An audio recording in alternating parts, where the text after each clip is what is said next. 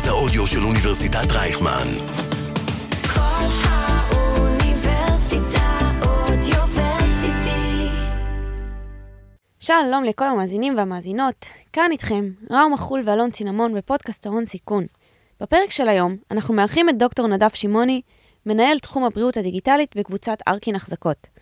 דוקטור נדב רופא בהכשרתו, ולאורך השנים נע בין הצירים של פיתוח עסקי בארגוני בריאות גדולים לבין מתן טיפולים קליניים.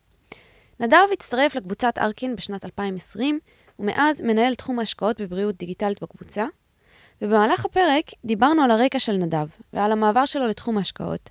צללנו להבדלים בין חברות בתחום הבריאות הדיגיטלית לבין חברות תוכנה ארגוניות, ועל המאפיינים הייחודיים של השקעות בתחום.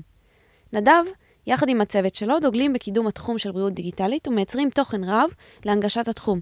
הוספנו לינקים בתיאור של הפרק.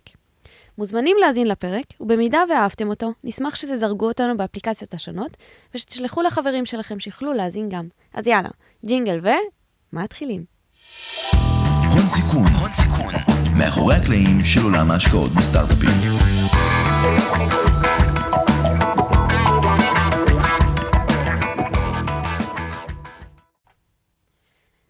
שלום, נדב, מה שלומך? אהלן, כיף להיות פה, תודה שהזמנתם אותי. תודה שבאת. איזה כיף. לגמרי. אה, אז בוא נתחיל ככה בספר לנו קצת עליך. אה, מי אתה? מאיפה אתה מגיע? בשמחה. אה, עברתי מסע convoluted, כמו שהאמריקאים אוהבים להגיד. אני אנסה לקצר אותו, אבל בגדול, אני רופא שקפץ בין העולמות הטכנולוגיים לעולמות הקליניים לאורך הדרך שלי. היה לי את המזל והזכות הגדולה להיות בכמה מקומות, אני חושב, די מעניינים. בעצם התחלתי בעולם של הנדסת מכונות בכלל בצבא, ב-81, הייתי שם כמה שנים, equivalent אולי לניהול מוצר וניהול פרויקטים בתעשייה. התנסות מאוד מאוד מאוד מעניינת שלוקח איתי עד היום, אה, רפואה בבאר שבע. ואז למעשה, די במקרה, התגלגלתי לעולם ה-VC, הגעתי ל Accelmed, בזמנו קרן המכשור הרפואי הגדולה בישראל, קרן של 300 מיליון דולר, ומצד שני קרן של חמישה אנשים, אז זה אפשר לי ככה לגעת וללמוד הרבה דברים. אחד הדברים הנחמדים שקרו איפשהו בשנת 2015, התחלנו לקבל deal flow של, אה, לא קראו לזה אז digital health, קראו לזה Healthcare IT, שמות כאלה הרבה פחות סקסיים, לא היה AI, אתה יודע, זה מודלים אה, של לוגיסיה, רג- רגרסיה לוגיסטית וכאלה, ואף אחד לא רצה לגעת בזה, אז נתנו לבחור הצעיר בקרן, ואז אה, הרווחתי חשיפה לתחום הזה שאני נהנה ממנה עד היום. ובעצם אחרי כמה שנים בקרן הייתי צריך לקבל החלטה אם אני מנסה את אה, דרכי בעולם הקליני, ומאוד אהבתי את הקליניקה, והחלטתי לצאת החוצה מה-VC ובעצם לחזור אה, לעולמות הבריאות הקלאסיים. על איזה שנה אנחנו מדברים? אנחנו מדברים על 2017. ואיזה התמחות? ואז התחלתי התמחות uh, בעצם פנימית קרדיולוגיה, מסלול ישור לקרדיולוגיה ברמב"ם. לשמחתי המאוד מאוד גדולה, קיבלתי הזדמנות להתעסק במקביל בפיתוח עסקי בבית החולים, זו התקופה של רפי ביאר, פרופסור רפי ביאר, איש מדהים, איש חזון, uh, מאוד מיינדד, uh, יזם בעצמו גם, ולמעשה זה הרגיש כמו זכייה בפיס, אבל מהר מאוד הבנתי שאני מנסה לרקוד על שתי חתונות מאוד מאוד גדולות, וצריך לבחור בחיים, אי אפשר, אי אפשר לעשות הכל. מצד שני, הבנתי, הבנתי שאני רוצה ללכת לעולמות הטכנולוגיה ועולמות ההשקעה, ושם אולי השני גרוש שלי יהיו שווים שלושה. אבל אה, שיש חשיבות עצומה להיות בצד שמשתמש, להישאר עוד בשוחות ולהבין יותר טוב את הבעיות ואת האתגרים שבהכנסת אה, טכנולוגיות חדשות וחדשנות אה, לתוך עולמות הבריאות. קצת מזכיר, אני אגיד אולי במשפט, משהו שעשיתי בצבא, ש... בסוף רוב השירות שלי הייתי בין הצוותים ההנדסיים לאנשים שצריכים להשתמש בצעצועים שהצוותים ההנדסיים מפתחים. תמיד היה את המתח הזה בין uh, שתי קבוצות שלא מדברות במיוחד את אותה שפה, לא נשתמש בביטויים קצת יותר גסים לטובת המאזינים, ואיך אתה מתווך, איך אתה, איך אתה מתרגם את שני הצדדים. אני חושב שהמפתח, אחד הדברים שלמדתי זה לנסות להבין את שתי השפות ושתי התרבויות, לחי, לחיות כמה שאפשר את שתי התרבויות האלה במקביל, ואז להצליח לדברר. long story short, ככה בעצם הגעתי לכללית. Uh, בכללית התעסקתי בפיתוח עסקי של בתי החולים, של הקבוצה, mm-hmm. בדגש באמת על עולמות הדאטה והדיגיטל. באיזשהו מקום למנף את התשתיות והנכסים הטכנולוגיים שהצטברו בקופה במשך uh, כמה עשורים, לכדי שיתופי פעולה עם סטארט-אפים, עם תעשייה וכולי. במקביל התעסקתי כאיזשהו סיידקיק גם בעולמות של בריאות הציבור, uh, תחום שעלה לכותרות סביב הקורונה, אפילו באיזשהו מקריות לחלוטין מצאתי עצמי מייצגת כללית אה, במה שהיה מרכז השליטה של הקורונה, שהיה בשיבא, והמוסד, שנוסע להביא מכונות הנשמה וכאלה. תקופה מעניינת. אה, ומשם, לשמחתי המאוד מאוד גדולה, חזרתי לארקין. חזרתי כאקסלמד, הייתה בתוך קבוצת ארקין בזמן שהייתי באקסלמד. ארקין הוא משקיע עוגן בקרן. ולמעשה חזרתי לקבוצה אה, להקים ולהוביל את פעילות ההשקעות בעולמות של בריאות דיגיטלית, ואני עושה את זה בשנתיים וקצת האחרונות. לפני חצי שנה עברתי לגור בניו יורק, ולעשות את זה מארצות הברית, יתר הצוות נמצא בארץ. וזהו, אשמח לספר קצת על ארקין בהמשך כמובן. נתחיל בדאבל קליקים? נראה לי שכן, נראה לי. ששווה. אז נראה לי... אתם איימתם נורא בהתחלה שתהיו כאילו, זה, אז, רגע, אה, אנחנו. רק התחלנו. אז אה, בוא נתחיל קצת באמת לדבר על, אה, על ארקין וקצת על, ה- על הסיפור של ארקין ואיפה אתה באמת מתמצא בו. כי בסוף, כמו שאתה גם מתאר, יש לך, ב, בקריירה שלך רקדת בין עולמות הביזנס, אה, ב- בתחום הבריאות הכללית, נקרא לזה, על כל מה שמשתמע מכך, לבין המתח הזה של להיות גם אולי רופא, רופא שהוא אה, מטפל, לעומת אה, איש עסקים. איפשהו רקדת בין כל הדבר הזה, ואת כל הסיבוב הזה עשית, כמו שאתה מתאר, גם הרבה סביב ארקין ונוספים. אז מה קורה בארקין? ארקין, אה, להבנתנו, גם כשאנחנו עשינו את השיחת ההכנה איתך, אני עד עכשיו לא בטוח שהבנתי עד הסוף איך ארקין בנויה. אז בוא תספר גם לנו ולמאזינים, שאולי חלקם מכירים, אולי חלקם לא. מי זאת ארקין ומה אתה מנהל ומוביל בתוך הקבוצה? על הכיפאק. אז קודם כל זה מי אלו ארקין, משפחת ארקין, אה, ובאמת מבחינתי מטרה לשיחה הזאת זה להצליח לדברר את זה, אני חושב שננסה למדוד את זה אם הצלחנו בסוף. אז מורי ארקין הקים אה, למעשה את חברת התרופות השנייה בגודלה שצמחה בישראל אחרי טבע, אגיס, מכר אותה לפני כמעט 20 שנים. אה, ואחרי זה עשה עוד סיבובים מאוד מוצלחים כ- כיזם. לימים, אה, ובמיוחד גם סביב כניסת ניר ארקין, הבן הגדול, בעצם אה, להוביל את הפעילות אה, לפני מעל עשר שנים, הקבוצה החליטה להתמקד בעולמות הבריאות, מהמם. ולמעשה שתי החלטות אסטרטגיות די עיצבו את הפעילות שלנו. האחת, ההתמקדות הזו ב-Healthcare ו-Life Science, שהתחילה בפארמה ומאז התרחבה ל-Medical Devices, היום בריאות דיגיטלית, ובעצם הביאה אותנו לכסות כמעט כל מה שכלול בתוך התעשייה הזו. והדבר השני הוא להתחיל גם לנהל כסף חיצוני. זאת אומרת, Mhm. לזוז מהמקום של פמילי אופיס למקום של זרוע השקעות או זרועות השקעה, שלמעשה מנהלות קרנות ייעודיות. אז היום אנחנו מנהלים סדר גודל של בין מיליארד וחצי לשני מיליארד דולר, רק בעולמות הבריאות ומדעי החיים. יש פעילויות אחרות של הקבוצה, אבל זה עדיין העיקר. שהכסף הזה שייך בשילוב של כסף של המשפחה וכסף שגייסתם או שהקבוצה גייסה ממוסדיים כאלה. מגופים, למעשה מהמוסדיים הישראלים, מהמם. נכון מאוד, כשלמעשה יש חלק יפה מאוד משמעותי שמגיע ישירות מארקין, מהמם. וה-LPs החיצוניים בקרנות הם בעצם קרנות הפנסיה הגדולות, אה, מהמם. מגדל הראל, מנורה פניקס וכולי. אז מעין קרן הון סיכון, אפשר לקרוא לזה, אני עושה פה אה, במרכאות לא. למאזינים שלא שומעים, אה, בתוך קבוצה, שלא רואים, בתוך קבוצה שלמה, או שזה כאילו מודל אחר? לא, לא, קרנות.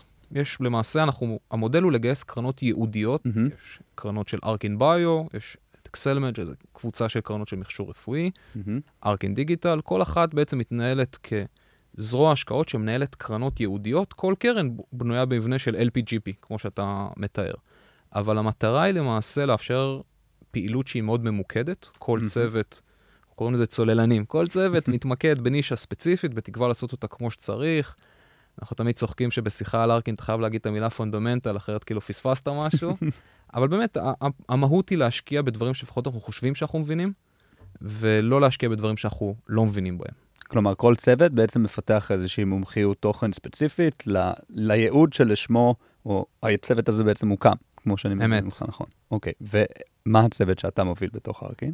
אז ארקין דיגיטל זו הקבוצה בעצם שאני אה, מתעסק איתה, יחד איתי יש את אה, סם קרונין ואת אה, שיר טאושטיין, אנחנו עובדים. בצוותים קטנים. אה, חלק מהתזה שלנו שעדיף להיות קטנים ורעבים, ולהיות על הרגליים ככה עם סכין בין השיניים.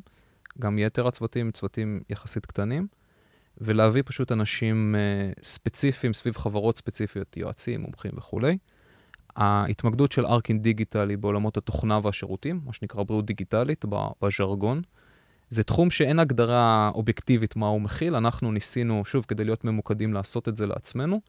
למעשה אנחנו מסתכלים על שתי קטגוריות עיקריות, אחד, עולמות של Healthcare IT, יותר תשתיות, מתיקים רפואיים ממוחשבים ו-ERPs ו- ועוד ועוד ועוד, למרפאה, לבית החולים, ל- לרשת, למבטחים וכולי. אינטראקציה בין בתי חולים ומבטחים, והבקט השני הוא למעשה איך לתת רפואה בצורה יותר מתוחכמת, מהמם. Tech-enabled services בשפה של התעשייה, איך אתה יכול להשתמש בתוכנה כדי לשלב אותה במתן רפואה טובה יותר, נגיד את זה. מקווה שזה עושה קצת סדר. אז אתם יותר אה, פועלים עם אה, עסקים אה, או ארגונים ולא פרטי, כאילו לא בפרטי. אנחנו משקיעים בחברות, קרן. חברות שהן יותר B2B. נכון, אם זאת הייתה השאלה, כן. המיקוד שלנו הוא במודל של, אה, בחברות שמוכרות לעסקים ולא ישירות לצרכן, חד משמעית. מעניין, אז אני כאילו, אני, עוד פעם, אני לא מגיע מעולם הבריאות הדיגיטלית. אה, ראווה, נספר למאזינים שיש לה איזושהי אה, אפיליאציה מסוימת מהעבר. אה, אבל אני בטוח שרוב המאזינים שלנו כאילו אומרים, מגרדים עכשיו את הראש, אומרים, אוקיי, מה הוא רוצה, דיברנו- מה הוא רוצה ממני? כן, אז בוא, בוא נדבר קצת יותר, כי בסוף אה, רוב ה-VCs, או רוב, לפחות המשקיעים שהיו כאן, הם יותר מגיעים מעולם של אה, Enterprise Software, B2B, כזה, כל מיני דברים שהם יותר אה, אה, כלליים, יותר אה, נפוצים פה בישראל. אה, בבריאות דיגיטלית זה, זה תחום שהוא קצת יותר, נקרא לזה, נישתי, או לפחות פחות פופולרית. אז בוא, בוא קצת נפתח את, ה, את ה, כל ה buzzword שאמרנו מקודם. בוא תספר לנו אולי קצת שנייה לנו ולמאזינים שלנו בכלל. מה זה ה landscape הזה? מה קורה פה? דוגמאות? ת- דוגמאות קצת, תצבע לנו את זה טיפונת. יותר. אז העולם, בעצם בהכל יש דיגיטל היום. מהמם. כאילו להגיד על משהו שהוא משהו דיגיטלי זה קצת מצחיק, כאילו בכל חברה עכשיו יש איזשהו אלמנט דיגיטלי. מהמם. המקום של, קודם כל, בהגדרות היבשות יש סדר גודל של 500 חברות בריאות דיגיטלית היום בארץ. כלומר, זה סקטור שהוא די משמעותי, לוקח בערך 30 אחוז גרוסו מודו מסך כל הפעילות בעולמות של Healthcare ו-Life Science בארץ. מהמם. והוא גדל בצורה משמעותית, כי פשוט הטלנט הרלוונטי הופך אה, להיות, גד... הוא בעצם מאגר הכישרונות הולך וגדל, כי יותר כישורים נהיים רלוונטיים לתחום הזה. אם פעם זה היה רק כזה מכשור רפואי ופארמה, אז יותר הנדסת מכונות וכימיה וביולוגיה, אז היום פתאום כל עולמות המחשוב למיניהם נהיים רלוונטיים. למעשה התחום מכסה בצורה רחבה, כמו שניסיתי להגיד, את הממשק הזה, איך תוכנה יכולה לעשות רפואה יותר יעילה. וזה יכול להיות במקום של התייעלות יותר אופרטיבית, זאת אומרת, איך אני הופך את ההתנהלות היומיומית שלא קשורה להחלטות הקליניות, לא קשורה להחלטות של איך לרפא או לאבחן בצורה טובה יותר, אלא ממש איך אני מתעדף מי נכנס למרפאה הראשון, איך אני. עוזר. אתה מחפש עכשיו רופא מסוים להגיע אליו, רופאה מסוימת להגיע אליה. איך אתה יודע למי לפנות, איך אתה יודע לאן להגיע, איך אני יכול לעזור לך. לנו כישראלים זה לא, זה לא כל כך קרוב אלינו, כי מבחינתנו בריאות זה איזושהי זכות שברורה לנו שאנחנו נקבל. מהמם. במקומות אחרים, אנחנו מאוד מסתכלים על השוק האמריקאי, בריאות זה עסק. אנשים חושבים על בריאות במונחים כלכליים קודם כל, ואז איך אתה עוזר לאנשים להתמודד עם בעיות כלכליות? איך אתה עוזר, איך אתה עוזר לרופאים ולרופאות לוודא כמה כסף הם יקבלו פר טרנזקציה מסוימת, כמה הם לא יודעים, לה, הם, לוקח היום לרופא בין 90 יום, לפעמים עד 180 ימים, להבין בכלל כמה כסף הוא יקבל עבור פרוצדורה שהוא עשה בארצות הברית. שתבין וואו. כמה מערכת... ועוד כל מיני מספרים, מדברים על זה שמערכת הבריאות האמריקאית, סדר גודל שבין 4 ל-5 טריליון דולר, מערכת הבריאות האמריקאית. זה פי 17 מתעשיית הסייבר העולמית, משהו וואו. כזה. מדברים על זה שבערך 20% מזה מיותר לחלוטין. בזבוז כסף לחלוטין, בגלל כל מיני מתווכים, בגלל חוסר יעילות וכולי. מן הסתם, תוכנה יכולה מאוד לעזור לחתוך בשמנת הזאת. אז מפה הפוטנציאל ומפה העניין. אז בוא נתרגם, ברשותך. אתה אומר, בסוף אה, אנחנו מנסים להיכנס בעולמות שבהם אה, ניתן באמצעות אה, תוכנה או שירותים דיגיטליים כאלה ואחרים, לשפר את השירותים הרפואיים שניתנים, ספציפית בשוק האמריקאי שאתה מזהה כשוק שהוא מאוד שבור, עם הרבה מאוד מקומות של חוסר יעילות, בזבוז, תיווך, דיליי, אם אתה מספר פה על אה, רופא שלא יודע להגיד כמה כסף הוא הולך לקבל לפרוצדורה, והוא מקבל את זה ש... ב- כמו שוטף פלוס, אה, שוטף פלוס 90, שוטף פלוס 180, לגמרי. שזה סיטואציה שאני מניח שהרבה מאוד, אה, יש שם כנראה הרבה מאוד כסף והרבה מאוד ניסיון לפתור, ומה שמביא אותי לשאלה, שאני בטוח שגם מאוד יכולה לעניין ולתת לך גם איזשהו מקום, אה, לספר יותר, זה בעצם מי היזמים שפותרים את הדבר הזה? איזה, איזה הרכב מגיע בסוף לפתור את הדבר הזה? זה רופאים שאומרים בואו זיהינו את הבעיה בתור uh, caregivers ובואו ננסה לפתור אותה, זה אנשי תוכנה שאומרים באנו לעשות משהו שיותר משמעותי. איזה שילוב. צוותים? שילוב אולי שלהם? איך הצוותים, מי הצוות הנכון שאתה תגיד, בואנה, זה הצוות הנכון לפתור את בעיית ה, אה, הרופא שלא מקבל את, ה, את תשלום בזמן. אז אנחנו רואים מגוון של סוגים של צוותים. אם אני מנסה לשים אותם בבקטים, בטייפקאסטים, אז באמת יש את האלו שמגיעים יותר מעולמות הקליניים, רופאים ורופאות, אחים ואחיות, שחוברים לפעמים לאנשי תוכנה וטכנולוגיה, ולפעמים באים ללא הרכיב הטכנולוגי. מצד שני, אתה רואה לא מעט אנשים שהם טכנולוגים, עם הכשרות מסוימות מהצבא או לא, שמנסים, לרוב אני אגיד, איזשהו מכנה משותף, יש מישהו בצוות שחווה אירוע אישי שחיבר אותו לתחום הזה. בן או בת משפחה שחס וחלילה חוו איזושהי טראומה, איזשהו אתגר מאוד משמעותי, שגרם להם לקום בבוקר ולהגיד, אני רוצה להיכנס לתעשייה הזאת. אז זה ככה שני בקטים, נקרא לזה עיקריים, כמובן שבין זה יש עוד הרבה דברים ספורדיים, אבל אוואל, השאלה שלך, אני חושב שצוותים שהם צוותים הטרוגנים, יש להם יתרון משמעותי. אמ, יש פה משהו, אנחנו מסתכלים על התחום הזה כתחום שהוא שילוב של כמה עולמות שהם מאוד שונים אחד מהשני. זאת אומרת, אתה מנסה לקחת את עולם הבריאות, שהוא עולם מאוד היררכי, מאוד מסודר, עם תבניות, עם שמרנות מאוד מאוד גדולה, ולחבר אותו עם טכנולוגיה שבאיזשהו מקום הוא בדיוק הפוך. עכשיו, שתי הקצוות הם לא, שתי, שתי הקצוות לא טובים, זאת אומרת, לבוא במקום של move fast and break things, כמו שיש בתעשיות אחרות, זה מהמם. פשוט לא עובד בעולמות הבריאות, וראינו על זה הרבה מאוד דוגמאות.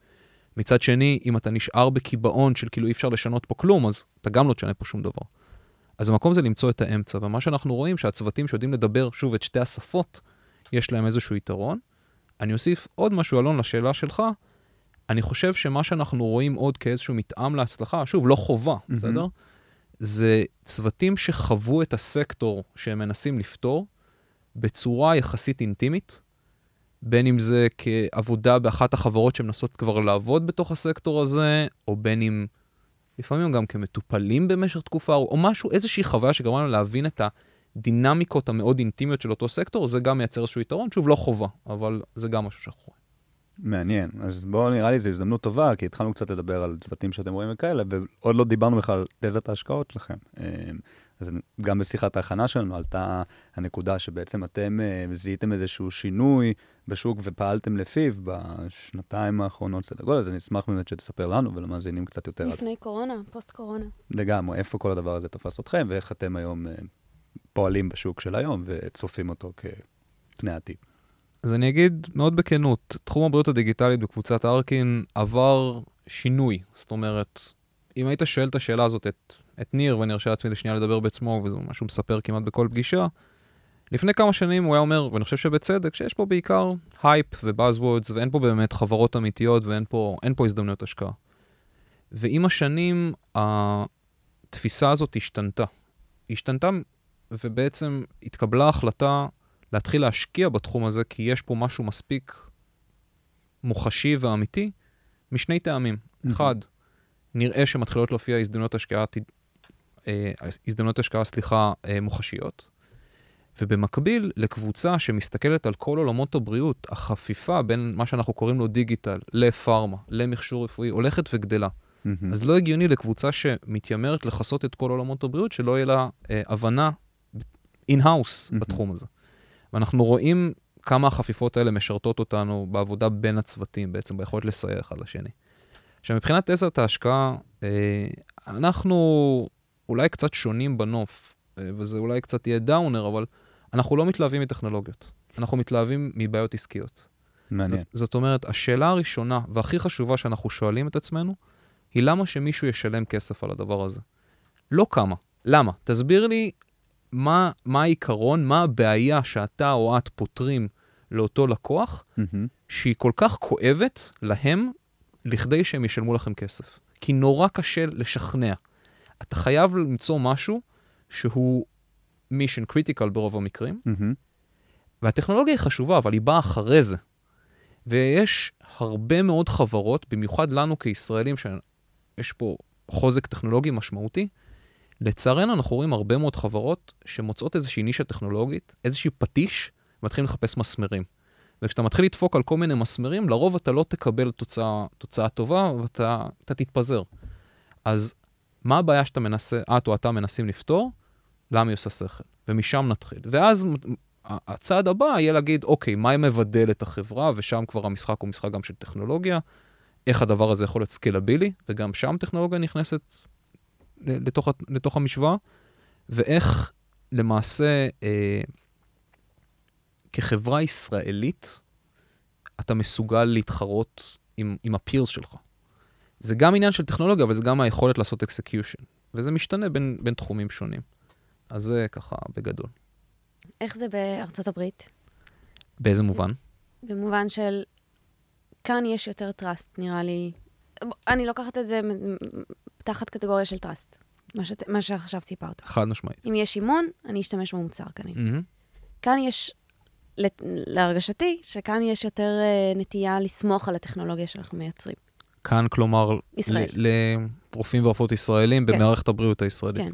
בארצות הברית, איך זה? אני לא חושב, האמת, שזה כל כך שונה. גם כאן, אה, להטמיע פתרונות בתוך מערכת הבריאות הישראלית, זה די מאתגר. אה, בסוף אלו ארגונים גדולים, corporates, במלוא מובן המילה. ו... ושבועת הרופא, המשפט הראשון, לא, לא בלטינית, אבל באנגלית, זה כאילו, first do no harm, כאילו, קודם כל אל תזיק. אני חושב שזה mindset שהוא, רואים אותו בצורה מאוד קונסיסטנטית, גם בישראל, גם בארצות הברית, גם במקומות אחרים. זו מערכת שדי בצדק בנויה על הרבה מאוד מנגנוני הגנה כדי למנוע ממנה להיכשל, וכשדברים עובדים, גם אם לא בצורה מיטבית, אנשים מאוד אה, נזהרים מלשנות, כי כאילו זה עובד, ואנשים מקבלים איזשהו טיפול שהוא בסך הכל בנטו הוא חיובי, אז אני שואל את עצמי שבע פעמים, האם אני לוקח סיכון, איזושהי ריזיקה לשנות את זה. זה לא משהו שאנחנו רואים איזשהו הבדל משמעותי. אני חושב שהפער המשמעותי הוא שבסוף המודלים העסקיים ברובם הם שונים, כי המערכת בנויה אחרת, פה אנחנו במבנה של קופות ודרך הממשלה וסל הבריאות וכולי וכולי, לא נחפור על זה, והמבנה בארצות הברית הוא שונה כמעט ב-180 מעלות. מעניין, וזה מה שבדיוק מביא אותי לשאלה הבאה, שאני חושב שהיא מאוד תעניין את המאזינים, וחזרה, אנחנו מאוד רגילים בפודקאסט הזה לדבר עם משקיעי תוכנה, דברים שהם כאילו סייל סייקל ל-VP R&D וסייל סייקל ל-CISO, ייראה כנראה פחות או יותר, יותר אותו דבר. כשבונים, ועכשיו נשמח שכל מה שאני אומר עכשיו, תדייק אותי אחר כך. כשבונים חברת, אה, אה, בעולמות ה-life science, בסדר? שתהיה מה שהיא לא תהיה.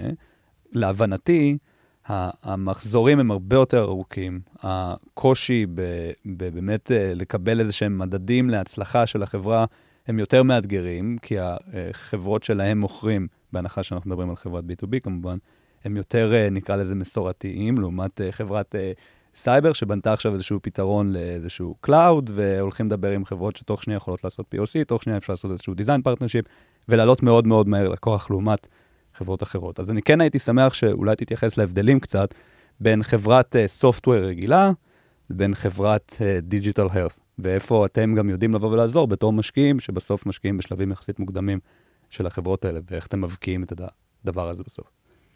אז אני חושב שאפשר אפשר לתקוף את השאלה הזאת מכמה כיוונים. מהמם, קודם כל אני אגיד שיש מקומות שזה גם מאוד דומה, ויש לנו חברות בפורטפוליו עם sale cycle של חצי שנה, ארבעה חודשים. אתה יודע, זה, זה מאוד תלוי למי אתה מוכר, איך אתה מוכר, כמה אתה יעיל בתהליך המכירה שלך.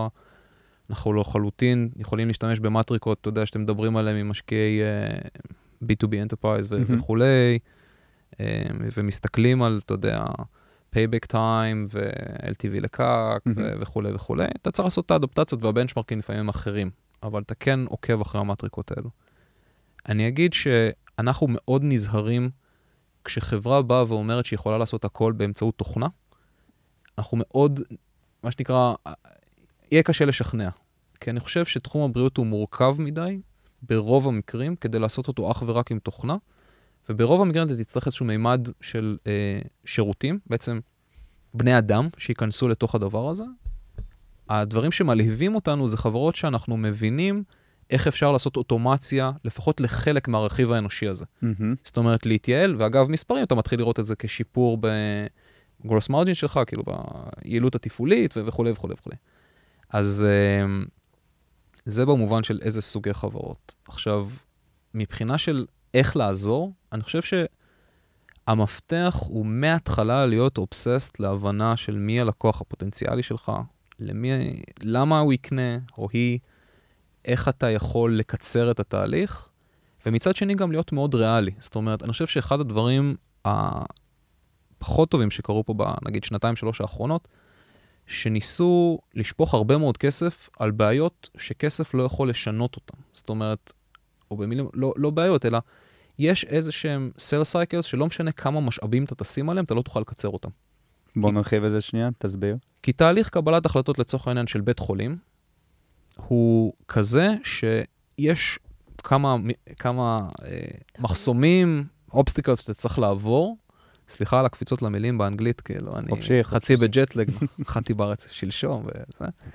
אה, אבל אתה תצטרך לעבור, ברוב המקרים, אצל אוטוריטה קלינית, אתה תצטרך לעבור אצל איש או אשת ה-IT, אתה צריך לעבור דרך ה-compliance, דרך ה-financials. אמ, בחלק גדול מהמקרים אלו יהיו פונקציות לא יעילות יותר מדי, ואתה תסתמך על זמן התגובה שלהם, אה, ולא משנה אם אתה תבוא עם בן אדם אחד או עם 20, הם עדיין יגידו לך, אני חוזר לך עוד חודשיים. אז בחלק מהמקרים יש כל מיני הקס שאתה יכול לקצר את זה, ואני חושב שפה גם המקום שלנו כמשקיעים שמתיימרים לתת ערך, אה, להציג את זה לחברות ולחשוב איתם ביחד, וכמובן, כמובן שחיבורים לאנשים הנכונים ודרך האנשים הנכונים עוזרים לך וכאילו מקצרים לך את התור בחלק מהמקרים, מהמם. אבל יש דברים שאי אפשר לק- לקצר אותם. אז זה, זה האתגר, ומי שטוב מצליח לפצח את זה ולעשות את ההקס האלו. אז נראה לי זה בדיוק מביא אותנו ל... להבדלים קצת, או כי בסוף מה ש... אני עדיין רוצה להתעקש על הנקודה הזאת, ועוד פעם, אפשר להתווכח. אמ, אני, באיך שאני תופס את התעשיות ה-Enterprise Software הקלאסיות, אפשר לעשות הרבה גם אה, ישראל. יש היום כבר הרבה מאוד מנגנונים שיכולים לחבר, כי בסוף מרבית החברות הסטארט-אפ על כל התחומים שאפשר למנות, מכוונות לשוק המערבי ובדגש על השוק הצפון אמריקה. אה, ואפשר לעשות הרבה מאוד וממש להשלים תהליכי מכירה שלמים היום, ב, ב, או ב- ברימוט, או להיות uh, בישראל, ואולי לתת איזושהי גיחה אחת לרבעון לצורך העניין לשוק היעד האמיתי. אבל זה נשמע ממה שאתה מתאר עכשיו, שבגלל שיש, שהתהליך מכירה הוא יכול להיות פרגמנטד, מקוטע להרבה מאוד uh, חתיכות ב, בחלק מהמקרים, זה נשמע שיש איזשהו, uh, כמעט, uh, יש, יש איזושהי חשיבות אמיתית ממש להיות בשוק היעד. ו-having said that, אתה בעצמך עשית את המעבר הזה. אז מאוד נשמח שתתייחס לזה קצת ותספר אולי אפילו מה, מה הצורך ואיך זה אולי שונה קצת מחברות uh, בתחומים אחרים, או שאולי כולם צריכים לעבור לארה"ב מתישהו. אז אה, קודם כל, ברוב המקרים אנחנו מדברים על חוזים די גדולים. וכמו שאתם מכירים מתעשיות אחרות, ככל שהחזה גדל, ככה אתה צריך להיות יותר מול הלקוח וללוות אותו. אז זה, יש פה משהו אינהרנטי. מצד שני, כשאתה סוגר את החוזים האלה, אז זה לא קפיצות של 10,000 דולר, אלא קפיצות של 100 או 500 או וואטאבר. אה, אז זה משהו אחד שמאלץ את התהליך, להיות שם באיזושהי צורה. העניין השני הוא שכמו שכבר ככה רמזתי, המערכת האמריקאית היא שונה באופן מהותי מהמערכת הישראלית. ואני חושב שעד שאתה לא חווה את זה ברגליים, קשה להבין את זה. זאת אומרת, אתה יכול לקרוא על זה, אתה יכול לשמוע, אתה יכול לדבר עם אנשים, אבל זה כל כך לא הגיוני לנו כישראלים, והעובדה שאין לך יכולת לייצר חיכוך עם לקוחות פוטנציאליים מהארץ בצורה אמיתית, מאוד מקשה לעשות את זה מכאן. אה, ולכן גם, אגב, אני שם. המטרה של המעבר שלי היא לא שעכשיו אנחנו נעבור להיות אה, משקיע אמריקאי ולהשקיע רק בחברות אמריקאיות, לחלוטין לא. אנחנו ממוקדים ונמשיך להיות ממוקדים בחברות ישראליות מצוינות, מהמם. והמטרה היא להכיר יותר טוב את השוק, להיות מסוגלים לעשות בחירות טובות יותר ולעזור לחברות שלנו על ידי היכרות עם לקוחות פוטנציאליים, היכרות עם דינמיקות בשוק ו- וכולי. מעניין מאוד. מקווה שזה עונה על השאלה. אה, עונה, אבל אני, אתה יודע מה, אם כבר, מה שנקרא, אם הרמת כי אני מרגיש ממך שכאילו לא... הרמת לי להנחתה, אז אז אני מחזיר לך. אני עדיין לא... אני מבחינתי, כאילו, בת, בת, ועוד פעם, יכול להיות שהתפיסה שלי היא שגויה, אבל אני אומר, אני, באיך שאני רואה את הדברים, אני ממש רואה הבדל, ואני מרגיש לי שאתה קצת מנסה אולי לגשר על ההבדל הזה ולהגיד פחות או יותר, אה, זה, זה נובע מסייל סייקל. ואני, לתחושתי, ואולי זה בגלל שאני לא מכיר את התחום, אני אומר, זה מרגיש לי שיש פה משהו מעבר. אולי בגלל שבסוף כל אה, אה, חברה בתחום שלכם, בסוף אולי כן בקצה נוגעת אה, ממש ב- בלקוחות אמריקאים, אזרחים אמריקאים, אה, בין אם זה בכיסויי ביטוח רפואי שונים, בין אם זה בקיצור אה, זמן אה, ההמתנה ל- לרופא, או כל דבר ש... או, או איכשהו אגריגציה של כל הדאטה השונה שיש לך אצל כל הרופאים המטפלים שלך. אמ, בשונה מחברות אה, B2B כלליות כאלה, שבסוף זה, זה שהם ארגונים, אתה מדבר בסוף עם איזה שהם כמה פונקציות, כמה champion ים ספציפיים בתוך הארגון, סגרת מכירה, כגודל העסקה ת, ת, תייצר את ה engagement, אבל בסוף אתה יכול להיות איזשהו remote. אז אני כן רוצה, ש... אני בכוונה מתעקש איתך, אני כן רוצה שננסה רגע להתעכב, כי רוב ה... כי כרגע, מאיך שאני מבין אותך, לפתוח אה, אה, חברת digital health לא מאוד מאוד שונה מחברת enterprise software רגילה. אני, אני, אני שואל, is that so? כאילו, האם זה באמת המצב, או שהאם יש משהו נוסף שצריך איכשהו להביא, בין אם זה מישהו נוסף בצוות, מ- שהוא מומחה תוכן אה, מארצות הברית, או ממש להעביר את כל הצוות לשם. ולא דיברנו אפילו על FDA, לא דיברנו על עוד כל מיני אישורים כאלה ואחרים. אז אני כן רוצה בכוונה להתעכב על זה, וקצת לדבר גם על ההבדלים, אם הם קיימים בכלל. אז אני מסכים איתך שיש עולמות אחרים שאתה יכול, זאת אומרת, תעשיות אחרות שאתה יכול לעשות אותן כמעט לחלוטין מהארץ. אני לא מתיימר להיות מומחה בתעשיות האלה או להבין את הניואנסים, ה...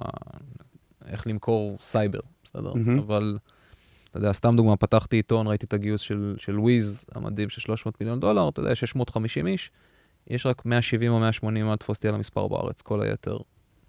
אתה מסתכל על פילוח אה, של כוח אדם בחברות SaaS מהמם. איכותיות, 60-70 אחוז בעולמות של המכירות בכלל, sales ו marketing. מהמם. אז בסופו של דבר, אני חושב שבכל תעשייה זה טוב לייצר חיכוך עם לקוחות, ולהבין מה הלקוחות רוצים, ואז לייצר עבורם את הפתרונות האלו, מהמם. בין אם זה בריאות או בין אם זה תעשיות אחרות, והשאלה היא איך אתה מייצר את זה. ופה השאלה איפה, מה הדומיין הספציפי שבו אתה עובד. אני חושב ש... שוב, לא, לאו דווקא מיוחד לעולמות הבריאות, וכולנו מכירים, או שווה להכיר את התיאוריות של איך לעשות uh, lean startup ו-four steps to epiphany, ואתה יודע, ויש אלף מתודיקות על איך לעשות את הדבר הזה שנקרא איך להכיר את הלקוח שלך יותר טוב לפני שהתחלת בכלל. אה, אני חושב שהשאלה היא איך לעשות את זה בצורה נכונה, ואין פה פתרון אחד, אין איזשהו סילבר בולט, ויש יש אנשים שיעשו את זה על ידי הקמה של החברה מהיום הראשון בארצות הברית, יש אנשים מהמם. שיעשו את זה בישראל, ויכולים לעבוד בישראל בצורה מסוימת כדי לעשות מיילג' שייתן להם את ההבנה הזאת. יש כאלה שיחיו על מטוס, אה, ועוד כהנה וכהנה פתרונות. כן. אני חושב שזה מאוד תלוי במהלך הספציפי, במה יש בארץ ומה אין. בחלק מהמקרים יהיה מענה ובחלק לא, אה, ולתכנן את זה כמו שצריך. מקווה שזה לא תשובה פוליטית. מדי, אבל אה, לא, אני מה שנקרא מקבל את התשובה, אתה בסוף המומחה תוכן. מספיק בקושי. קיבלתי, אבל הצלחתי. אה, אני אקח אותנו קצת ל... אתה הזכרת את זה גם בשאלה על הרגולציה. אה, ממשלות, איך זה... מה התפקיד שלכם? איך אתם נכנסים פה? אז קודם כל, בעולמות התוכנה, לא תמיד יש, זאת אומרת, יש רמות שונות של רגולציה, נקרא לזה ככה. כולנו מכירים את ה-FDA, או, או ה-FDA זה איזשהו אה, גוף שאנחנו יותר מכירים אותו, אבל בסופו של דבר יש, יש גם רגולציה סביב עולמות של אבטחת מידע, ו-ISO, ו-High Trust, ו-HIPAA, ועוד כל מיני קללות כאלה ואחרות. כמו שיש בתעשיות אחרות, זאת אומרת, גם חברות פינטק צריכות לעמוד באיזושהי רגולציה מסוימת, בסייבר וכולי. ככל שאתה הולך לעולמות שהם יותר קליניים נקרא לזה, אז ה-FDA מתחיל לשחק תפקיד. ה-FDA בארצות הברית, יש גם מקבילות באירופה, CE, ובגרמניה יש את הדיגה עכשיו, וכולי וכולי. אה, ושוב, זה תלוי במהלך. אה, רגולציה יכולה להיות מכשול, יכולה להיות גם חסם. אם אתה עובר את המכשול הזה בפני חברות אחרות, אז לנו כמשקיע שמסתכל על עולמות הבריאות זה לחלוטין משהו שהוא חלק מהמשוואה. זה לא מרתיע, זה לא מעודד, אה, צריך להסתכל מה החברה צריכה לעשות. אני חושב שהדבר הכי מהותי אולי שיש לי להגיד על זה, שכמו מודל עסקי, גם רגולציה זה משהו שנורא חשוב להבין מההתחלה. זאת אומרת, אתה רואה, לצערי, לא מעט חברות, היום פחות, לומר את האמת, שמגיעות לאיזושהי נקודה ומבינות שהאסטרטגיה שלהם לא מחזיקה מול הרשות הרגולטורית הרלוונטית. וזה ברקס רציני מאוד. אתה יכול לתת דוגמה? זה נשמע משהו מאוד מעניין דווקא. לדוגמה, חברות שיוצאות מנקודת הנחה שהן פטורות מהגשה ל-FDA. Mm. כי הן חושבות שהמוצר שלהם, יש ל-FDA כל מיני וייברים שהוא מפרסם ומעדכן את זה אחת לתקופה, שהוא אומר, לצורך העניין נגיד מערכות לניהול תיקים רפואיים, זו אולי הדוגמה הכי קלאסית, זה לא מוצר שאתה צריך להגיש עליו אה, איזשהו תצהיר ל-FDA. מהמם. זה לא תהליך אה, שמצריך איחוש, אה, אישור רגולטורי. אבל בדברים אחרים שהם יותר קשורים להחלטות קליניות, ויש שם איזשהו אזור אפור בין אני ממליץ לרופאים, לבין אני עוזר להם, לבין אני ממש מקבל החלטה עבור הצוות. ככל שאתה משפיע באופן ישיר על הטיפול הרפואי, ככה אתה יותר כפוף ל-FDA, ולהבין שפתאום אתה צריך לעשות הגשה ל-FDA אחרי שכבר התקדמת עם החברה, ועכשיו צריך פתאום לתכנן איזשהו מחקר קליני וכולי וכולי, זה משהו שיכול להיות אירוע לא נעים. אז אני משערת שזה שיקול משמעותי בבחירת ההשקעות שלך, שלכם. אתה רוצה להבין שהתוכנית הרגולטורית של החברה עושה שכל. אה, להבין האם נדרש, האם לא נדרש, אה, ואיך חושבים על זה, כמו על אלמנטים אחרים. מבחינתנו זה חלק מהמודל העסקי של החברה. מה עוד דברים, אה, פרמטרים שאתם מסתכלים עליהם בבחירת מי להשקיע? אז כמו שאלון אמר, אנחנו מסתכלים לא מעט על עולמות מוקדמים. אני אגיד שיש לנו שמונה חברות פורטפוליו היום, חלקן היו ממש בשלב של שקפים, חלקן היו כבר בשלב של הכנסות כשהשקענו, חלקן אגב היו גם קצת יותר מאוחרות. אנחנו מרשים לעצמנו להיות אה, מגוונים קצת, אה, מתוך הבנה גם שהתחום הזה הוא, הוא בהתהוות, ואנחנו עדיין מנסים להבין איפה נכון לנו לשחק, נגיד את זה ככה.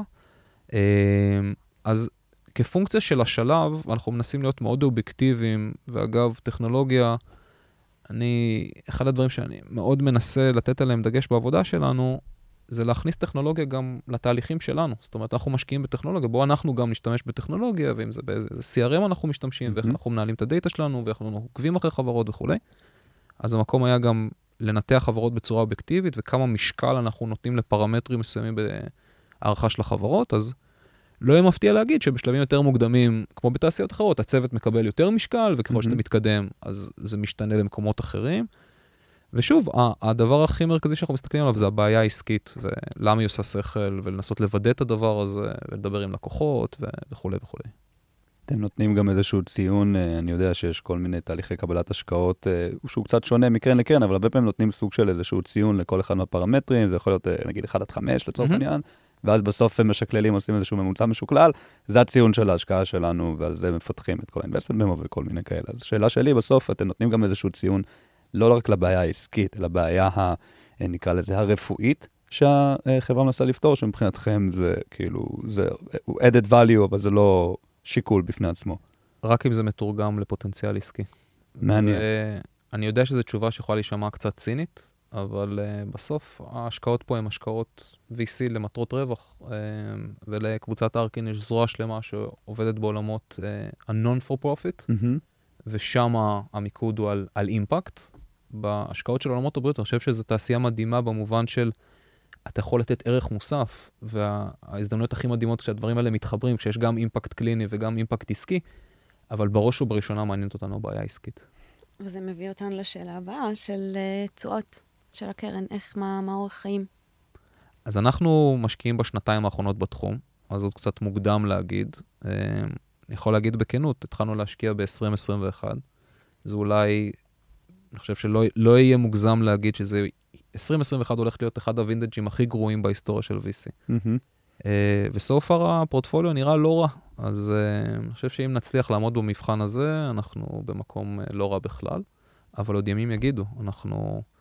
אחת הפריבילגיות ואחת הסודות, אחד הס... אני אגלה פה איזשהו סוד שקצת אה, ארשה לעצמי, שקשה מאוד למדוד קרנות מהר, מהמם. ומהר אני מתכוון ברמה של שנה, שנתיים, שלוש.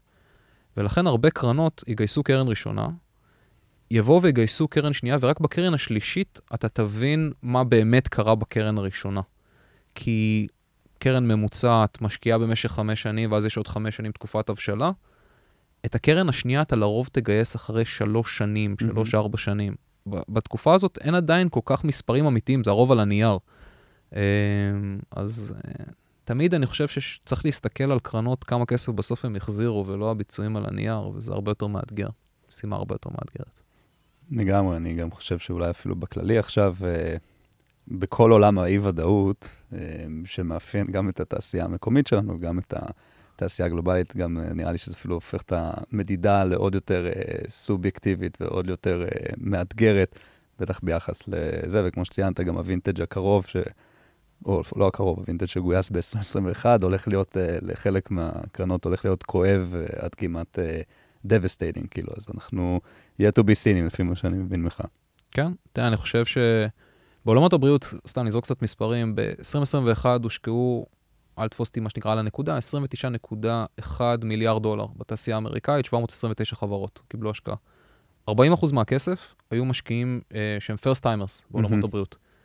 אנחנו רואים את המשקיעים האלה נעלמים ראשונים עכשיו מהשוק. אני חושב שהיה איזשהו אולי אובר אופטימיות מצד אנשים שהם לא חוו מספיק זמן את האתגרים שבשוק הבריאות.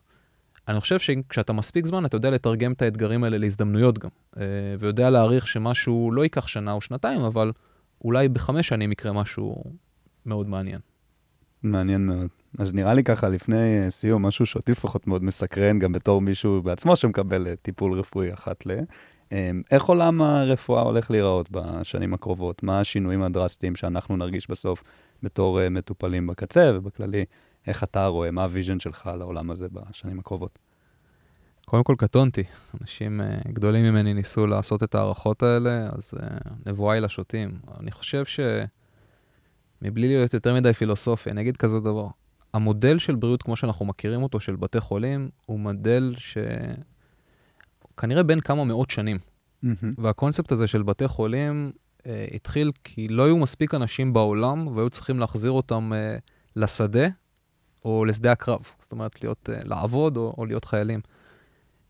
אלו, והמחלות היו מחלות אחרות לגמרי, זאת אומרת, מי שהיה מתאשפז בבית חולים, תוך כמה ימים, או שהיה יוצא מבית חולים, או שהיה יוצא מבית חולים one way or another, מה כן, שנקרא. אה, בדיוק. והיום זה לא ככה. והקונספט הזה לא עובד. זה פשוט לא עובד כבר. וצריך, משהו צריך להשתנות, והמערכת הזאת מגיעה ל- לתת תפוקה, והצוותים הרפואיים שחוקים, ועובדים עבודה שהיא באמת עבודת קודש, שיש גבול כמה אתה יכול למתוח אנשים. איך ייראה השינוי ומה יהיה הקצב שלו, אני חושב שקשה מאוד לדעת. אני חושב שזו תעשייה ש... קורים בה דברים, והרבה דברים, נגיד, אמרו, הקורונה עכשיו שינתה, זה, הקורונה האיצה כל מיני דברים, והרבה מאוד דברים, נגיד, ביקורים וירטואליים קפצו פתאום מחצי אחוז ל-14 אחוז במערכת האמריקאית, ואז התנרמלו ל-4 אחוז, ונשארו ב-4 אחוז. Mhm. אז היה איזשהו, איזשהו שינוי, אבל זה קצת כמו כזה אונליין קומרס, שראינו קפיצה, ואז פתאום פלטו וירידה. אה, אז אני חושב שצריך להיות שינוי.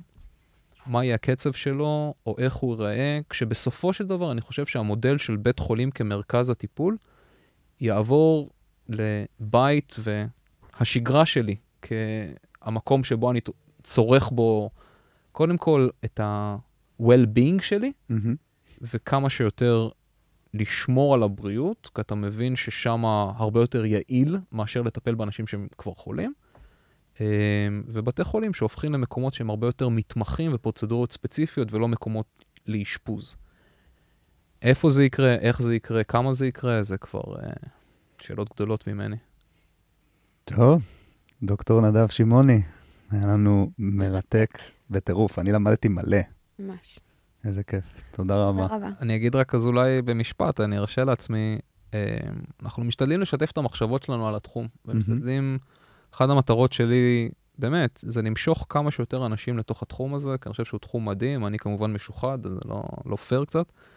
ולטובת העניין הזה, אנחנו משתדלים מאוד לשתף את המחשבות שלנו בצורה מאוד בונה על התחום, בתקווה, אז יש לנו בלוג באנגלית וניוזלטר בעברית, ועשינו סדרת פודקאסט, סדרת ראיונות עם אה, מובילי דעה מהשוק האמריקאי, ואנחנו עושים מפגשים ליזמים, אז יש הרבה פרטים באתר שלנו, ונשמח, אה, תוכלו לשתף את הלינק. מהמם, נשים את. הלינקים גם בתיאור של הפרק. אה, ואם אנחנו יכולים לעזור במשהו, ב- בשמחה רבה. מהמם, איזה כיף. לגמרי. תודה רבה, נדב. תודה לכם. מאחורי הקלעים של עולם ההשקעות בסטארט-אפים.